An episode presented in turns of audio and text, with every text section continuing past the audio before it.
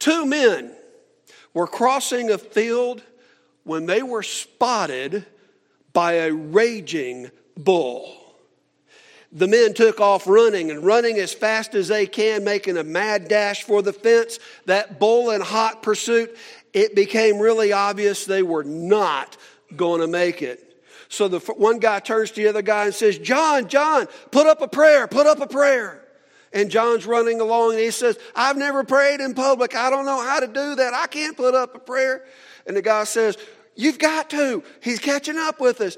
And John says, Okay, well, I'll say the only prayer that I ever heard and I ever known is the one that my dad used to use at the table. Dear Lord, please make us thankful for what we're about to receive.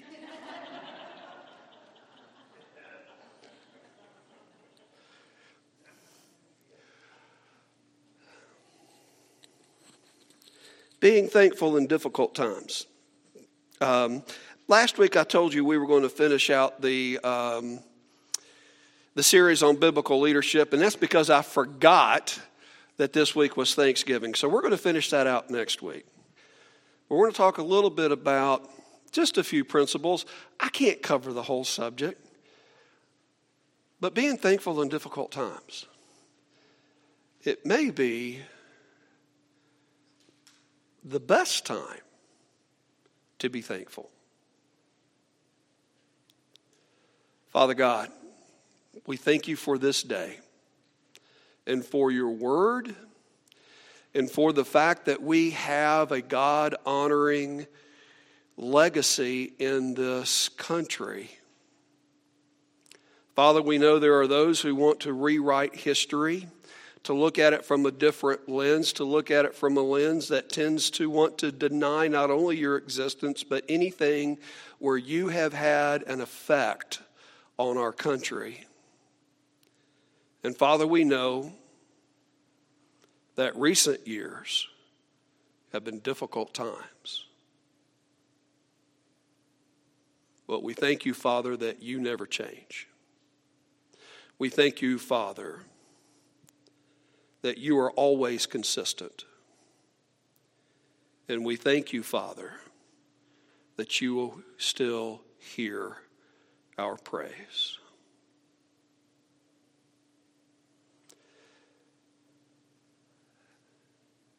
As I open up your word today, Father, set my own sin aside. Speak through me. And it's in Jesus' name we pray. Amen. Peter Marshall co writes educational books for children on American history. One of the first ones that got a lot of traction is this one right here called The Light and the Glory, where he talks about the pilgrims coming over and the founding of our country. Thanksgiving has been always associated with difficult times. And those pilgrims those pilgrims, they, they had some really hard times. Nearly half of them died that first year with the voyage and trying to survive the winter. Yet they remembered, they're remembered for instituting the first Thanksgiving, and they're helped by an Indian by the name of Squanto. Historical accounts of Squanto's life vary, but historians believe that around 1608, more than a decade before the pilgrims landed in the New World, a group of English traders led by Captain Hunt sailed to what today is called Plymouth, Massachusetts. When the trusting Wampanoag Indians came out to trade, Hunt took them prisoner and transported them back to Spain and sold them into slavery. It was a difficult time. But God had an amazing plan. Squanto was with that group. when they got to Spain, he was bought by a well meaning Spanish monk who treated him well and taught him about Jesus and taught him about God. Squanto eventually made his way to England where he worked in a stable for a man named John Slaney. Now, John Slaney sympathized with Squanto's desire to return home, and he promised Squanto that he would send him back to America. Now, it would take another 10 years before a boat could be found that he could go back to the Americas.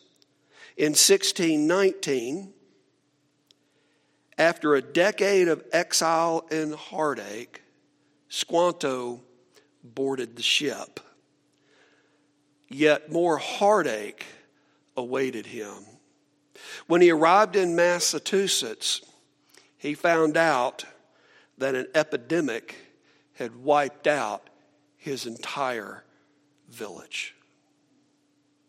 All of his relatives, his tribe, gone. We can only imagine what he thought, what must have been going through his mind. Why would this God that he has grown to love had allowed him to go home against all odds to only find that his loved ones were dead. A year later, in 1620, the answer came. 102 English passengers boarded the Mayflower and sailed 66 days from England to the Americas, settling on the very land that was occupied by Squanto's people. And Squanto met them after they landed, and he greeted them in English, which startled them, as you might well imagine. Pilgrim Governor William Bradford recorded this in his journal.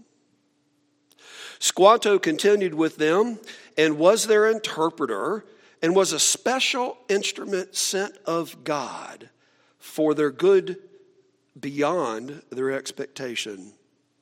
He directed them how to set their corn, where to take fish, how to procure other commodities, and was their pilot to bring them to unknown places for their profit, and never left them until he died.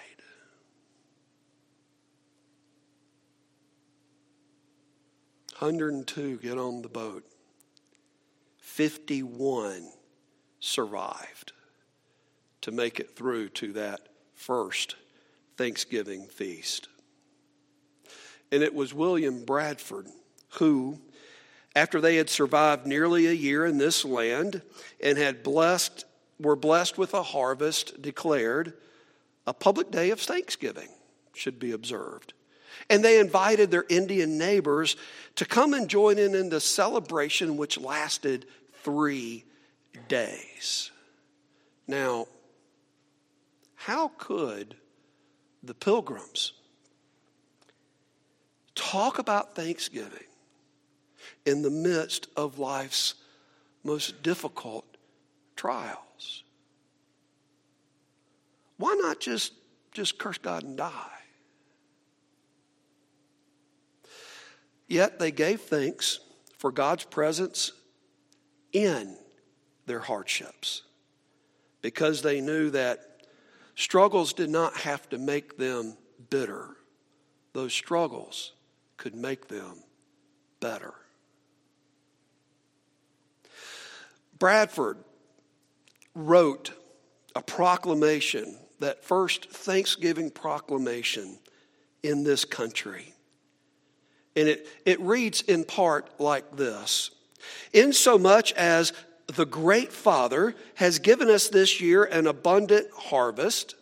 And insomuch as he has protected us from the ravages of the savages and has spared us from pestilence and disease and granted us freedom to worship God, according to the dictates of our own conscience. Now I, your magistrate, do proclaim that all ye pilgrims, along with your wives, ye little ones, do gather at ye meeting house on ye hill between the hours of 9 and 12 in the daytime on Thursday, November 29th of the year of our Lord 1623 and the third year since ye pilgrims landed on ye Plymouth Rock, there to listen to ye pastor and render thanksgiving to Almighty God for all of his blessings. So if I go three hours this morning, there's historical precedence for it.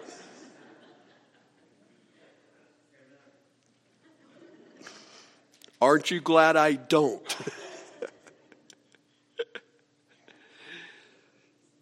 you know, it'd be another 166 years before a Thanksgiving celebration was had again here. In fact, George Washington declared a day of Thanksgiving in 1789, and that practice vanished before Thomas Jefferson became our third president. It would be another 70 years before Abraham Lincoln would declare the first observance of a national holiday of Thanksgiving in 1863. During that time, our nation was undergoing another very difficult time, another hardship, as the war between the states raged. It was a difficult time. And in that declaration, Lincoln states this I therefore invite my fellow citizens in every part of the United States, and also those who are at sea and those who are sojourning in foreign lands, to set apart and observe the last Thursday of November next as a day of thanksgiving and praise to our beneficent Father who dwelleth in the heavens. Are you seeing a pattern here?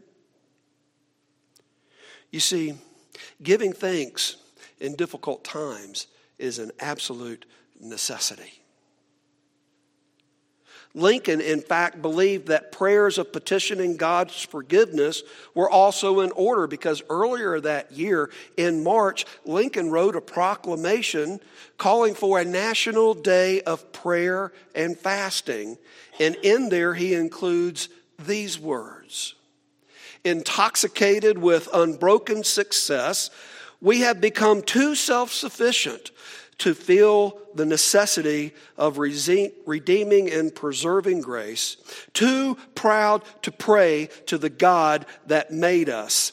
It behooves us then to humble ourselves before the offended power to confess our national sins and to pray for clemency and forgiveness. If you're wondering why I'm talking about this in church, it's because you're not going to hear it in the popular media. Almost sounds like today, doesn't it? Abraham Lincoln was not a deist. And he wasn't too proud to realize that our country and even Lincoln himself needed God's grace and forgiveness. Nor was he too proud to ask the nation to thank Almighty God for blessing us and blessing our nation.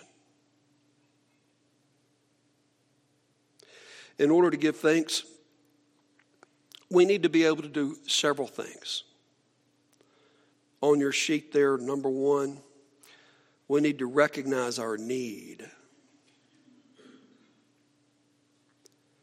The Israelites spent 400 years in captivity in Egypt.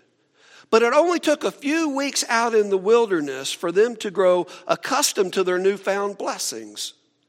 God had fed the nation with heavenly manna every morning, and after a short while, the people were getting tired of it.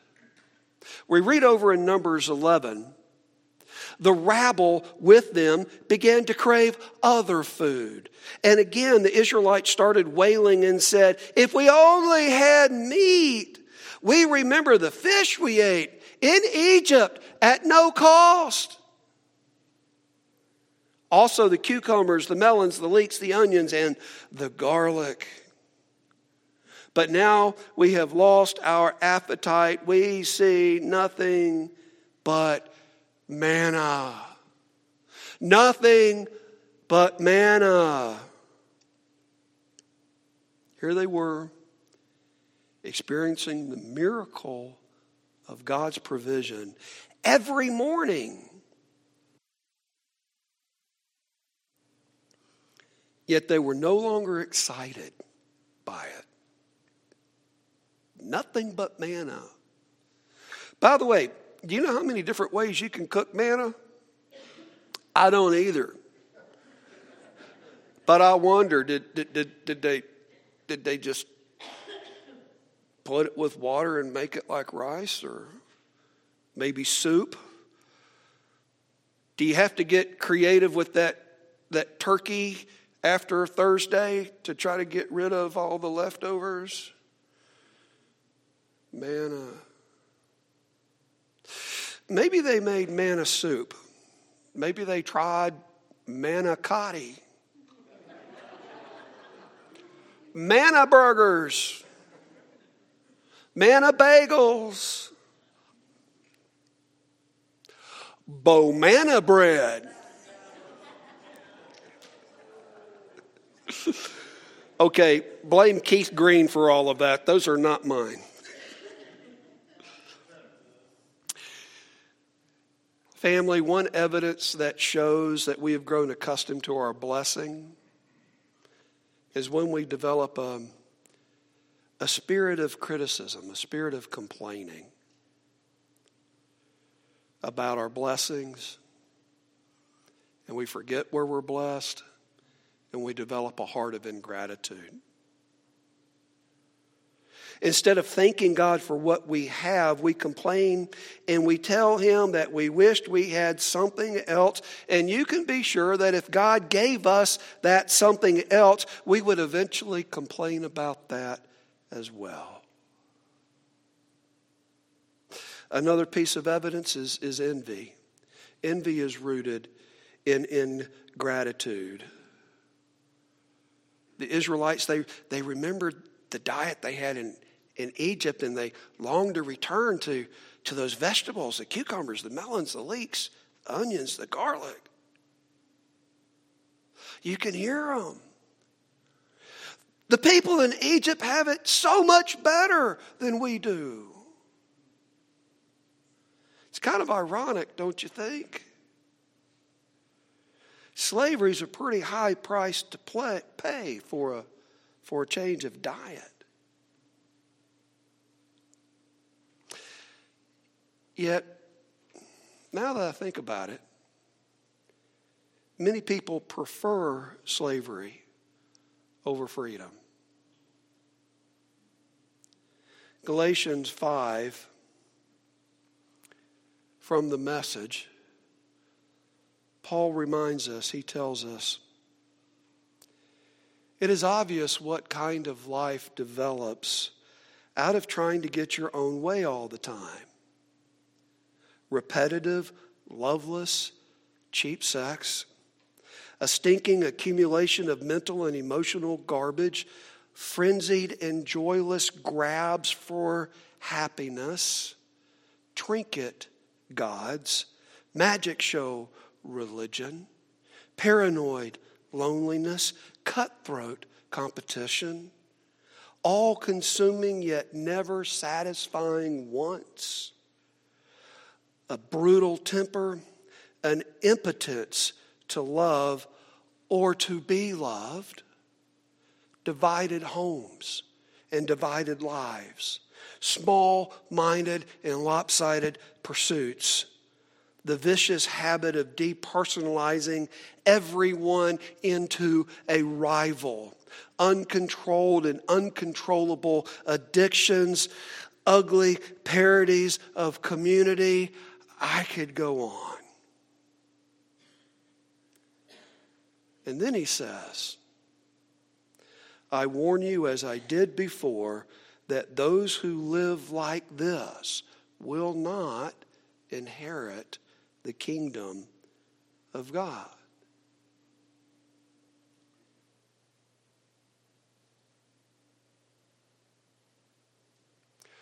Romans 3:23 for how many have sinned? All of us have sinned. And the wages of sin, Romans 6:23 is death.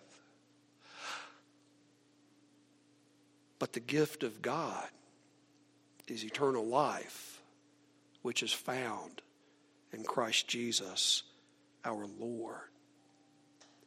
You see, friends, in order for us to, to have a thankful heart, we have to remember where we were and where we've come to, not just look at where we are and what we don't have but remember where we were when Christ found us. Remember your baptism. We need to realize that without Christ, we perish. Jesus Christ, God Himself, willingly paid for our sin so that we don't have to perish. And that, that should cause us to be thankful every time we think about it. We also need to give thanks in all circumstances. Paul, you know, Paul had a lot of difficult times in his life, especially after he recognized Jesus as exactly who he said he was lots of difficult times. But he also learned how to live a content life. He says in Philippians 4, I have learned to be content in all circumstances. I know what it's like to be in need, and I know what it's like to have plenty. And I have learned the secret to being content in any and every situation, whether well fed or hungry, whether living in plenty or in want. I can do everything through him who gives me strength. Amen? I can do all things through Christ who gives me strength. Paul's secret Paul's secret is becoming a frog. F R O G, frog. Okay, you lost me, Eric. I know. I'm just trying to make sure you're awake. The secret, every day, in every way, fully rely on God. That's what he said. Remembering God in those times when there were blessings, when there was plenty, and remembering time, God in those times that are more difficult, where there's want. Family of God, let me ask you has God been faithful? Does God provide for you in your strength? Is God bringing you through your current circumstances, even though they may be hard, even though you may not see the end? Do you know He is there with you? Family of God, we need to practice thankfulness. Herb Miller, you may not have heard of Herb Miller. Herb Miller is um, uh, an author and a preacher, and he's, he's actually an editor of a, of a Christian magazine. He's written 14 books on stewardship and leadership. In one of those, he writes this He says, Some people seem to have a knack for always seeing the good in a situation. This is seldom an accident, it's more like a mindset. Many persons who can't find something to be thankful for on the bad days also have trouble finding something to be thankful for on the good days. Thankfulness is a habit, not a result. Like many good qualities, when you practice it, you will have it. I, I think he's right. Times are tough these days, no doubt about that. Yet difficult times are not uncommon, as I just laid out for you. Christians faced difficult times throughout history by relying on God's faithfulness, by relying on the truth of His Word, and we do it with thanksgiving. How different would your life be if you made the small change from thanksgiving to thanks living?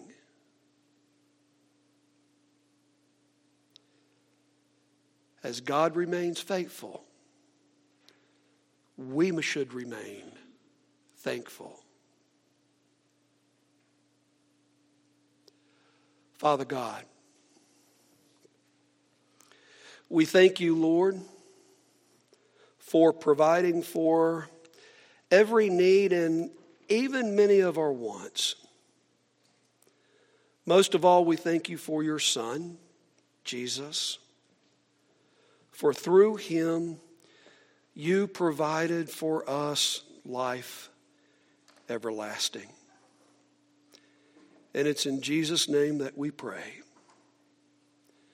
Amen.